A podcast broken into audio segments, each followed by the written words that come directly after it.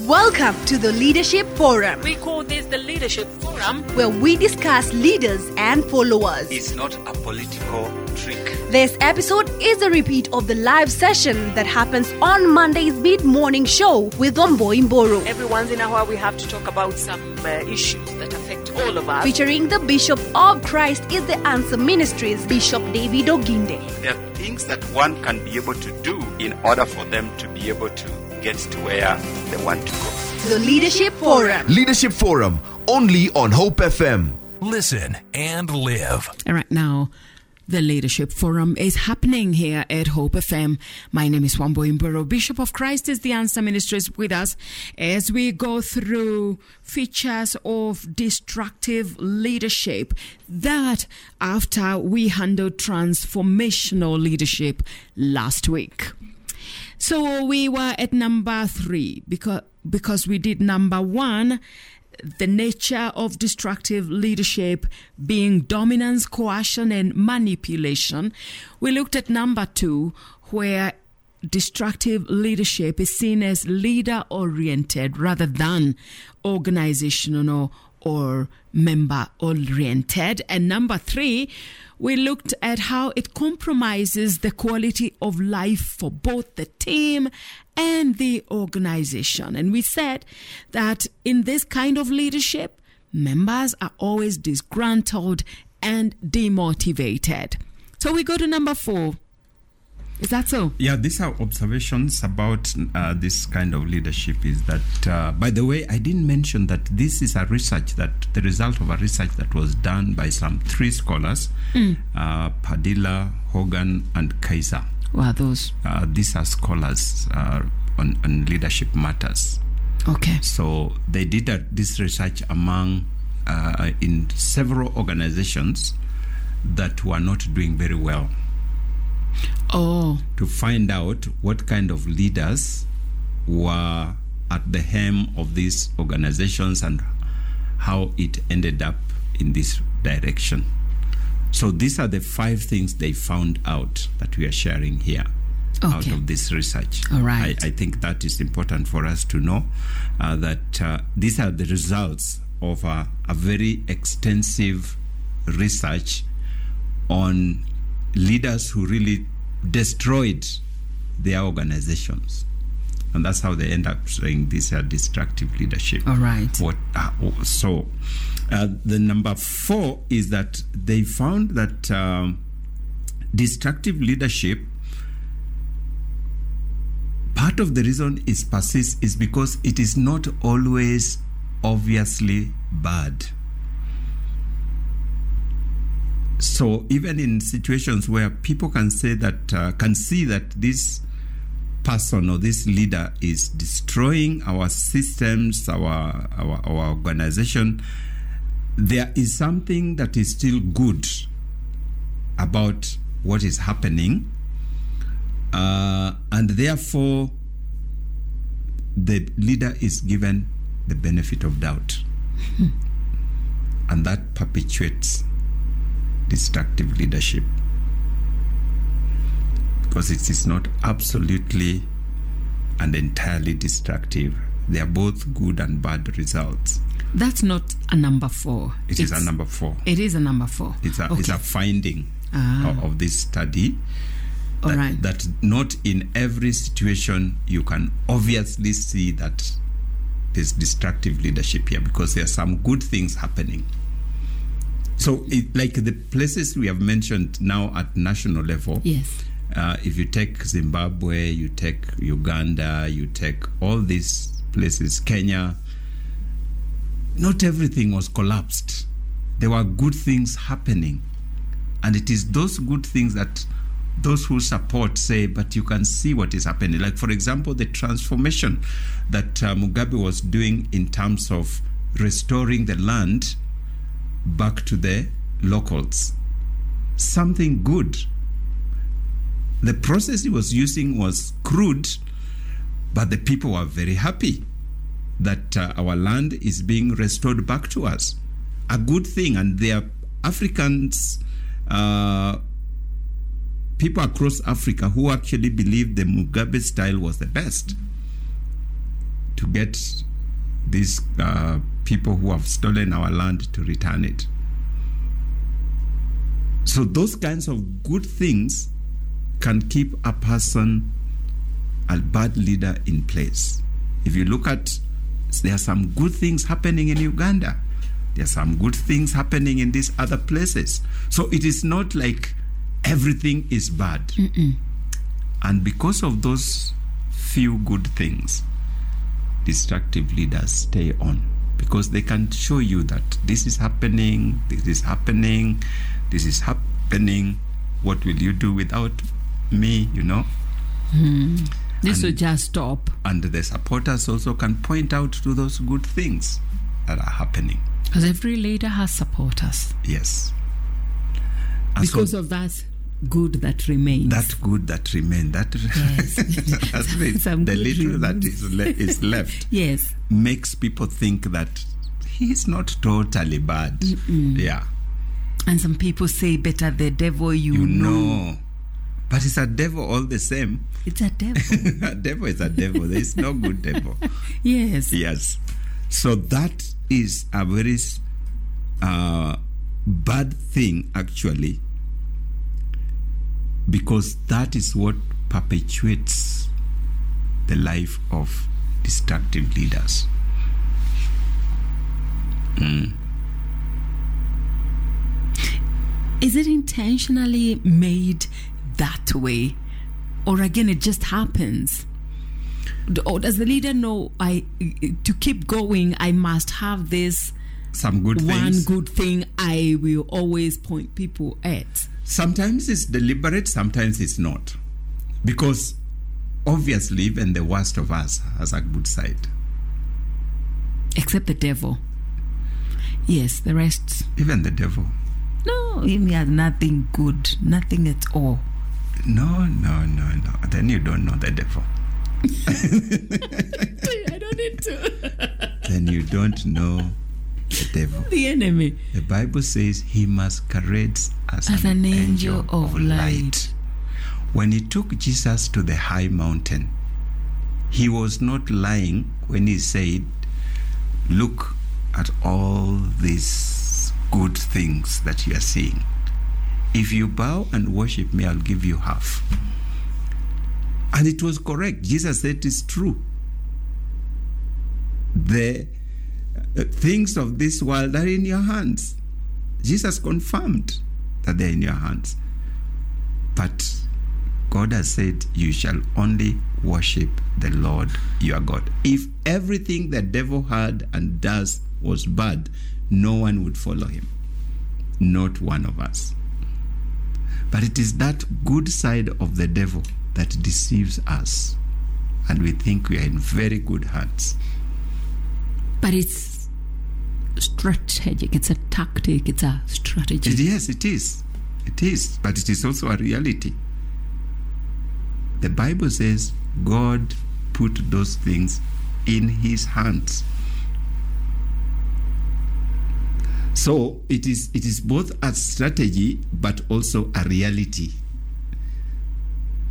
So therefore the Bible says, do not love the world mm. and the things of the world. Mm-hmm. Because when you do so, then the love of the Father cannot be in you because they are mutually exclusive. The world and its things are in the hands of the devil Yes. and the things of heaven are in the hands of God. So you cannot love the world, which is of the devil, and love God at the same time. Mm. They are mutually exclusive, but they are very good things in the world. I mean, some of the things that you and I have had to leave and forego are good things. Mm. Some of them are enjoyable things. Some of them are nice things. But you know that this is of the world, this is of the devil, and therefore you deny yourself so that you can walk the straight and narrow path. Yes. Yeah. It is straight and narrow. It's straight and narrow. But so the things you are living there, you are not living them because they are necessarily bad. They are actually good, they are attractive, they are enjoyable, They are beautiful. Yeah, the way is broad. Exactly. Like a super now you are, you are you are agreeing with me. So this this uh, Okay. this these destructive leaders equally have the good side of them. And so when you see a person, you look at a person and you're saying, he is so terrible, but he is also so nice. I like the way he does this. It's only that I don't I don't like this other one. Very confusing. It is very confusing. Yes. And that is what perpetuates their stay. Yeah. That's what perpetuates their stay because they are not a hundred percent bad. Mm. They are also good. So if when this research is done and organizational members are being asked, what is your view of so and so's leadership? They will say the good and the bad. So they are not a hundred percent bad. Even the people who hate them completely will still have to admit that there's is a good side of them. And that keeps them there many that, times. That keeps them there.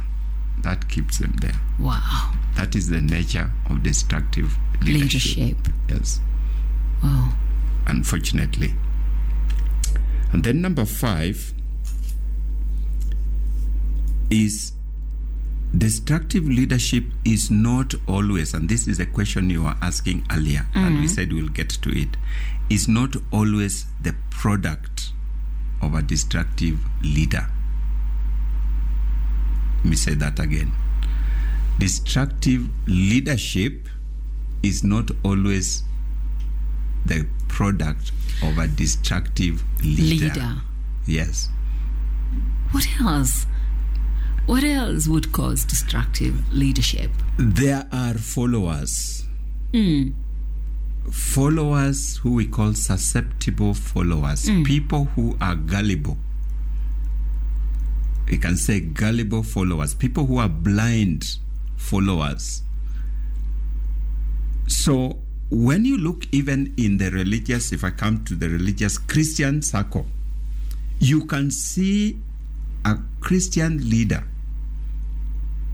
who is obviously abusing their membership, who is obviously doing crazy things. I have watched a video clip of a pastor who is forcing his, his members to eat grass. And they oh. do eat grass. or oh, you've never seen it? Not that one. South Africa, they do. And what amazed me on that video as I was watching it is, is a, service, a church service going on. So it's like an altar call is made for people who are in need of some kind or whatever. Then they are told to go out and eat grass. And they go out. There's a camera there that is relaying what they are doing to the rest of the congregation. And as they are eating grass, the members of the congregation are clapping and cheering them on So they're supposed to eat grass for the healing for of their whatever. healing and deliverance. Yeah. And he and the speaker is out there saying, Eat more, eat more, eat more. And you can see they're literally eating like cows, like and I'm thinking to myself, and this place is packed with people. It's packed with people, and they're not dimwits, they are people who have brains. So you ask yourself, how does a person submit themselves to that kind of leadership? It means you have given up on your thinking capacity. How? Why did you get there as a follower? As a follower? happened? Uh, we will we will look at the um, some of the, the the things that that bring that about. One has to be one, of course, has to do with the leader himself, the character of the leader, and if I just mention at this point, is most cases they are charismatic leaders, and charismatic here is not the Christian spiritual charismatic. They have charisma. They are very persuasive. They are believable. You know, so that when they tell you something, they tell it with such conviction that even though you doubt in your mind, you give them the benefit of that doubt.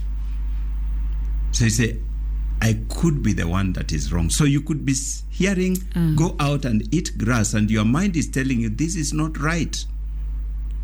But then this is the man of God who is so persuasive and perhaps can even show you from scriptures. and so it is you now who says, I'm the one who must be on the wrong.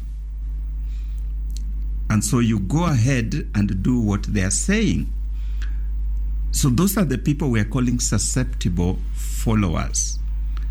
Uh, they are doing, they are following blindly. And that was found to be one of the factors that This leads. research, just to clarify, was actually not even on religious leadership. No, this is this is this is general leadership. In fact, I doubt there was no religion in it. I don't think that religious leaders were included, but I need to check again. So this was general leadership within organizations and countries.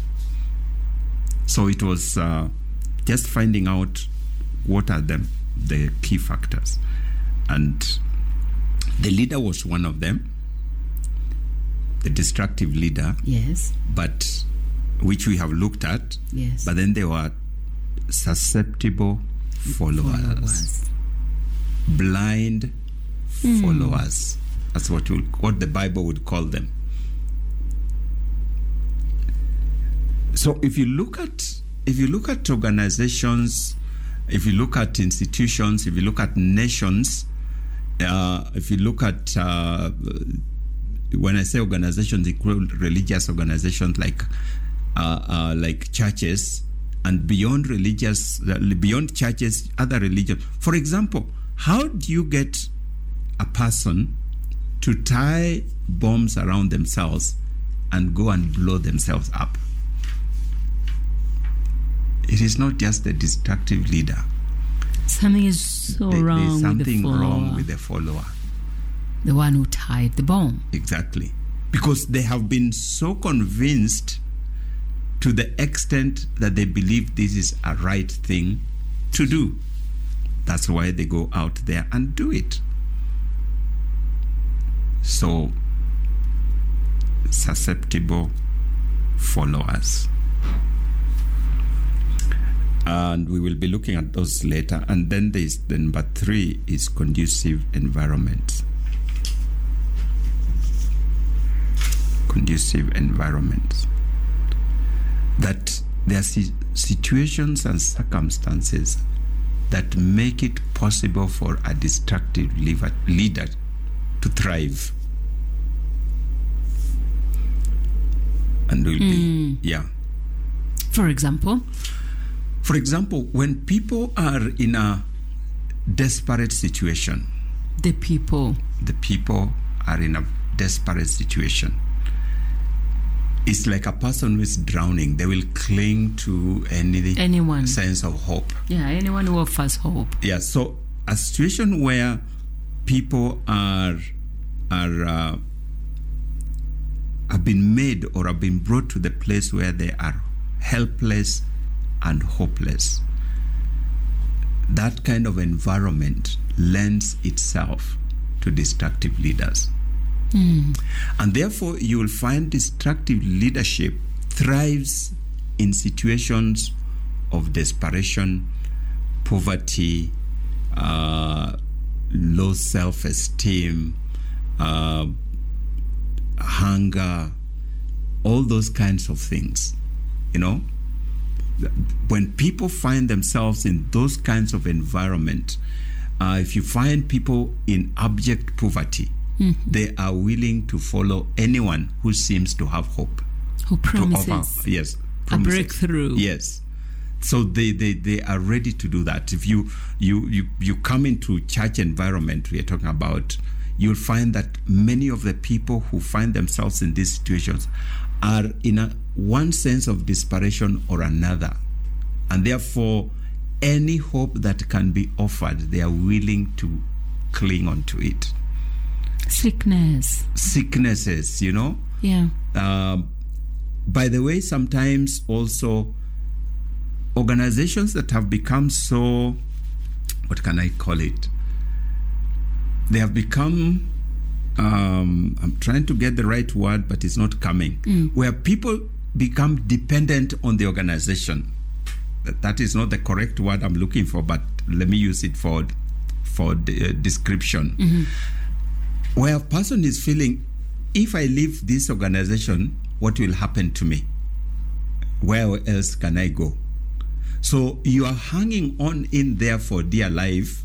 You can see this thing is bad, things are not right, but at the same time you are thinking, if I jump out, there's only the, yeah, I die. you know, so you you remain there even though you know things are not actually going the right direction. So those kinds of situations can also make it possible for a destructive leader or leadership to survive to, to Which thrive. sounds very interesting because I'm thinking then it becomes a cycle because I am thinking that then uh, the destructive leader or destructive leadership in its manipulating nature will cause people to to again think this is the only this is the only way. Yes, this is the only place you I go. go out I die, die. Exactly. or right, like in certain um, church setups I go out I'm cast You are cast.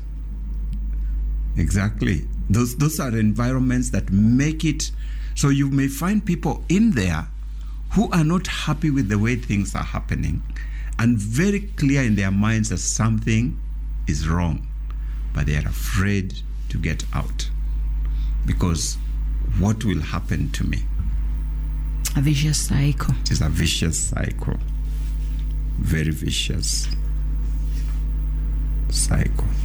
So those are the three, the five, five features that. conducive environment was not a sixth one or it's under no, no, no. This is under the. it's under number five It's number five. Number five has the three factors uh-huh that were found up, uh, including the destructive. We were saying that the outcomes are not exclusively on the destructive leader. That's what number five says. Yes. So we said number one, under five, you can have blind followers, susceptible, gullible followers. Yes. Uh, number two, a conducive environment. What's number three? The destructive leader himself. Oh. So there's the leader, All there's the follower, right. and there's the environment. Okay. Those those are the three uh, in number five. Okay. The three factors that can perpetuate destructive leadership. All right. So maybe before we go now into the details of each of what we have said, maybe somebody has a question. Let me get you some questions and some comments. Uh, Emily Nyambura, I think yours is just a comment. Says, I'm a leader in my organization and I'm really learning from you, Bishop. I'm following keenly. And she said, God bless you. Full stop. Yeah, thank you. And uh, this one says, I worked in a family organization. The CEO. Uh, let me let me be, let me just read this before. Okay, the CEO is of a certain religious persuasion. Hmm. The branch leader of a different religious persuasion. This branch leader ensures that only people of his religious persuasion are promoted. And the management just watches. What's your advice to people in such situations, both employees and management? Um, well, depending on the structure of the organization, there may be, as we have said here before, a good structure, a well structured organization will always have everybody accountable to someone. So there is no one powerful person who has no authority over them. Mm-hmm. So a good organization should always be organized that way.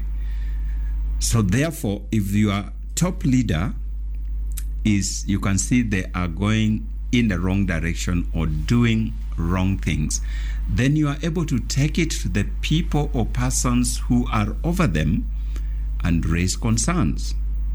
This is what we are seeing uh, happening within our At our branch, Yes, at our branch. case. Yes. So that raising that alarm without creating trouble is part of your responsibility as a member of the team. And this time they can go directly to the CEO. It seems to me If it's a branch, there's a CEO. it's a branch leader. Yes. the CEO is of a different persuasion. Yes. So they can go directly Exactly. and make their complaint. Make their complaint. Or no, may, it may not be a complaint, but make their observation. their observation. Don't, don't complain. Yeah, just observe. People- yes. I have observed. I've observed. you may because sometimes, by the way, you could observe things because of the lenses you are wearing. Hmm. And so you are able, say, for example, in in in our very ethnically tribalized environment, very very positive, objective appointments can be made. But because you are wearing the ethnic lenses, you see a pattern. Okay? Hmm. And you read into those patterns and you say, this person must be been appointed because of this. Mm-hmm. When in reality, that may not have been the issue. So that's why you, be, as a member, you are always tentative in your observations. All right. So Yes. you can go to the leadership and say, I am making some observations. I could be wrong. Mm. But this is what I am seeing. Okay. Can anything be done about it? Mm. You may find that the leadership at the top may not have seen what you have seen. Yes. Or they may have seen, but they are not seeing it in the same way you are seeing it. Because for them, everybody was appointed by merit, and if it happened to be people of the same one persuasion, it just happened. And so, therefore, they had not seen what you have seen. Yes. But by bringing it out, then now their eyes are open to also see things from your perspective. Uh-huh. And especially if you add that people are concerned Yes.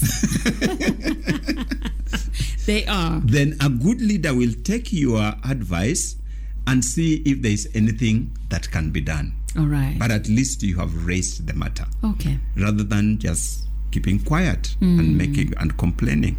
Okay. Yeah. Uh, someone laughed when you said that it doesn't take that kind of intelligence uh, we were talking about, especially looking at uh, at the pr- former president Mugabe. Yes.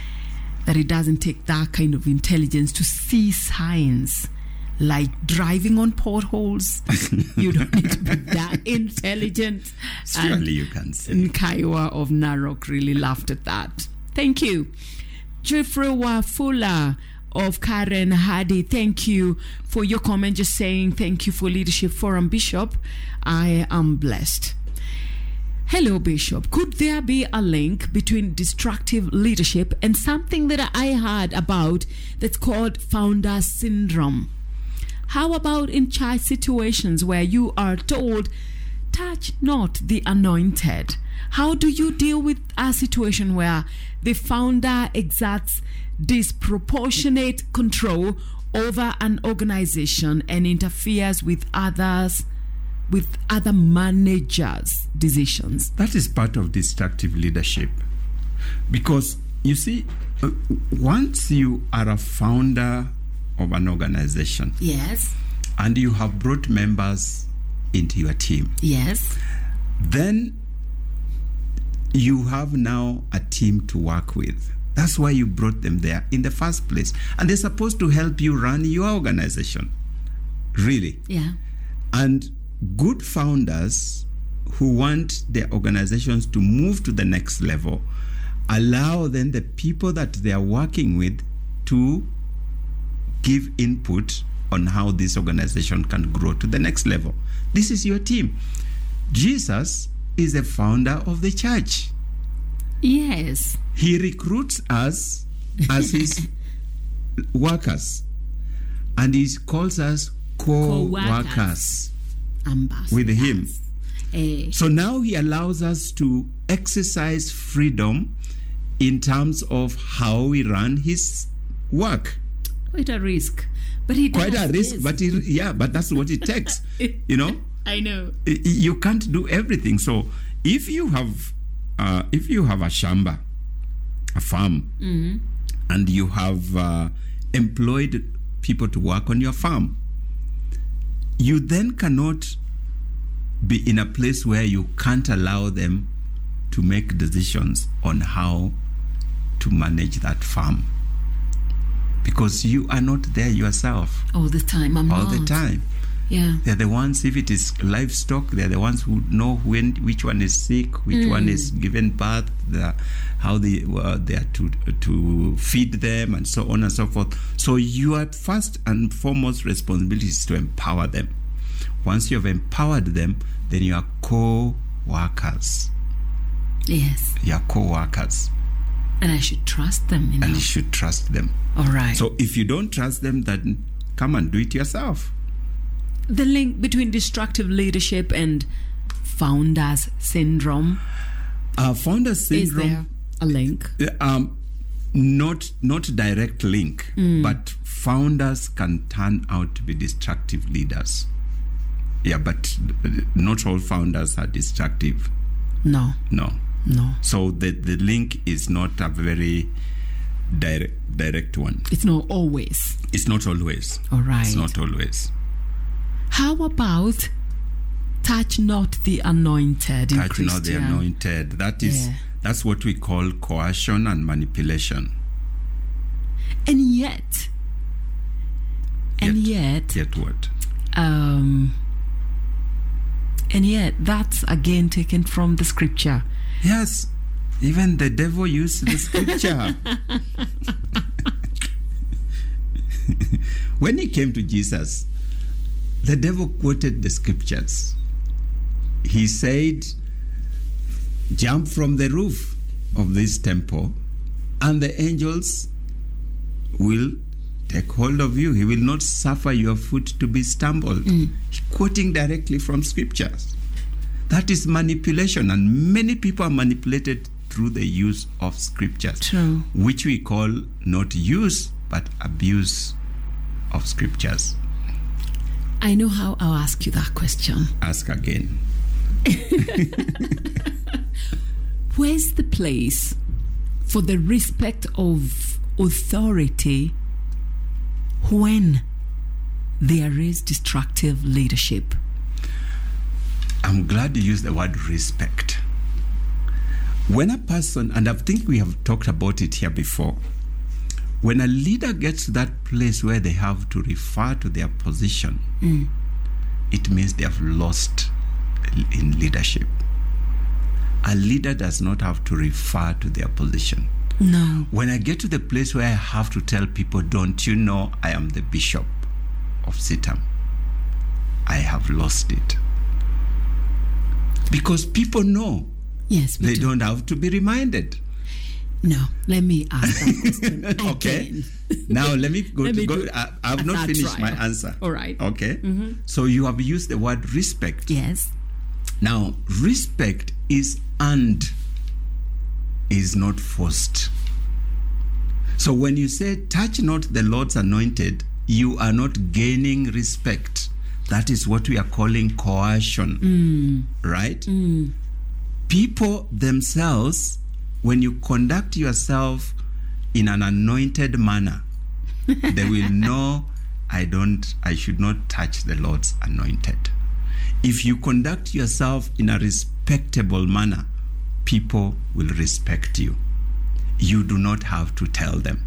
When you get to the place where you have to quote your source of authority, it means you are losing on leadership. If, as a father, I have to tell my children, don't you know I am the, your father? Or I have to tell my wife, don't you know I am the head of this house? I have lost it. If I have to tell my organization, don't you know I am the CEO? No, you have lost it.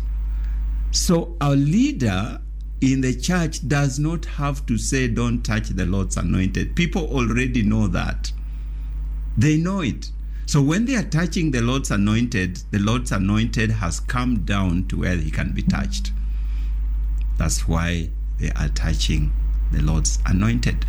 Let me give an example that I once I had one of our preachers uh, expound from scripture, and it really was profound. All right. And uh, Billy Akane is one of the great expositors of the Bible.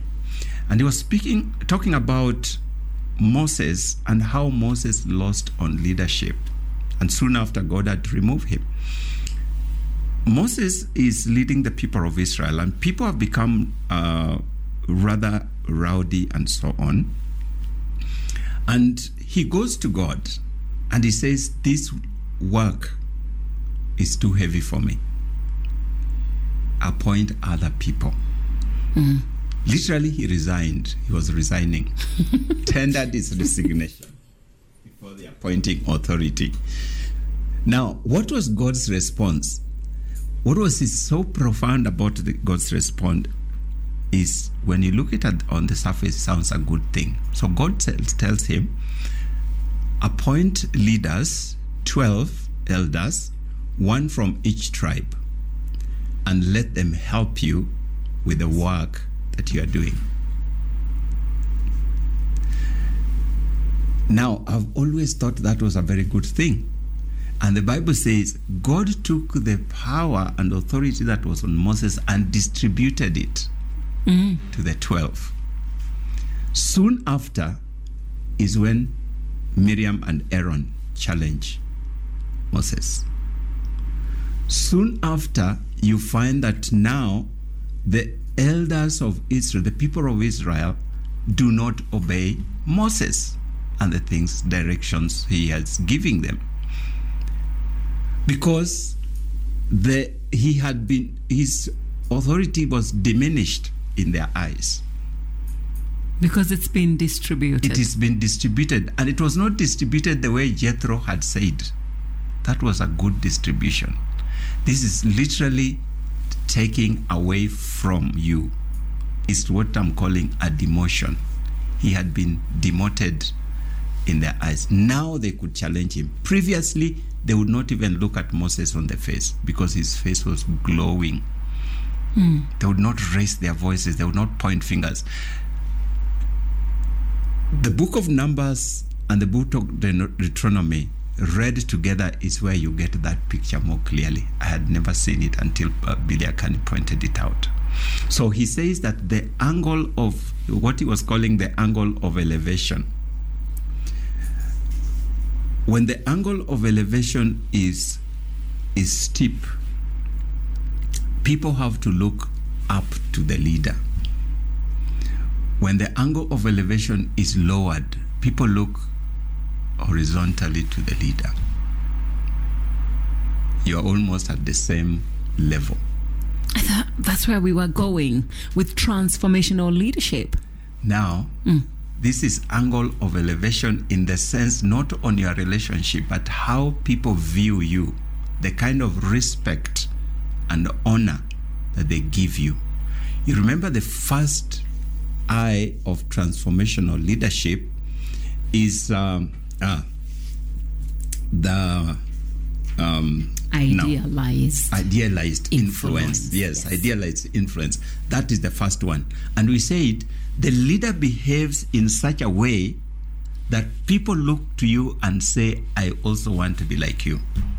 Mm-hmm. That is what you are calling the angle of elevation. That you have raised your bar in terms of your conduct, that people admire Yes, that's a word we used. you. Yes, they admire the way you are. Naturally, they will give you respect. But when in your conduct you have gone so low and doing things that are not expected of a leader, that is where now members will treat you just like any other person because you have lowered yourself to their level. Now, when now they begin to challenge you, the only thing you can do is to refer to your position. Don't you know?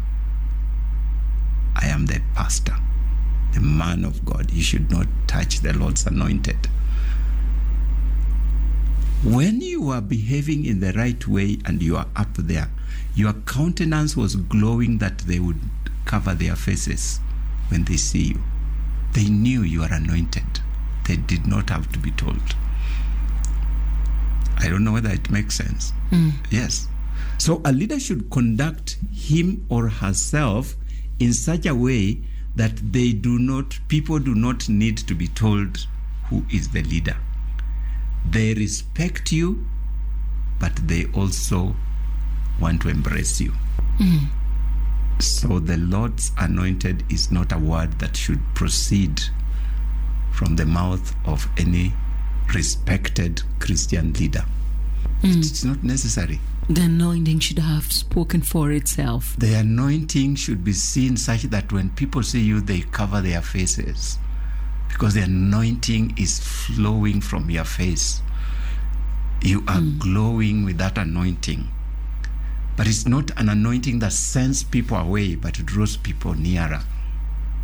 Yet, very respectfully. very, very respectfully. But when you have lowered your actions and your activities and your conduct, that there's no anointing, then they will treat you like an, a person who is not anointed, Come on. a commoner.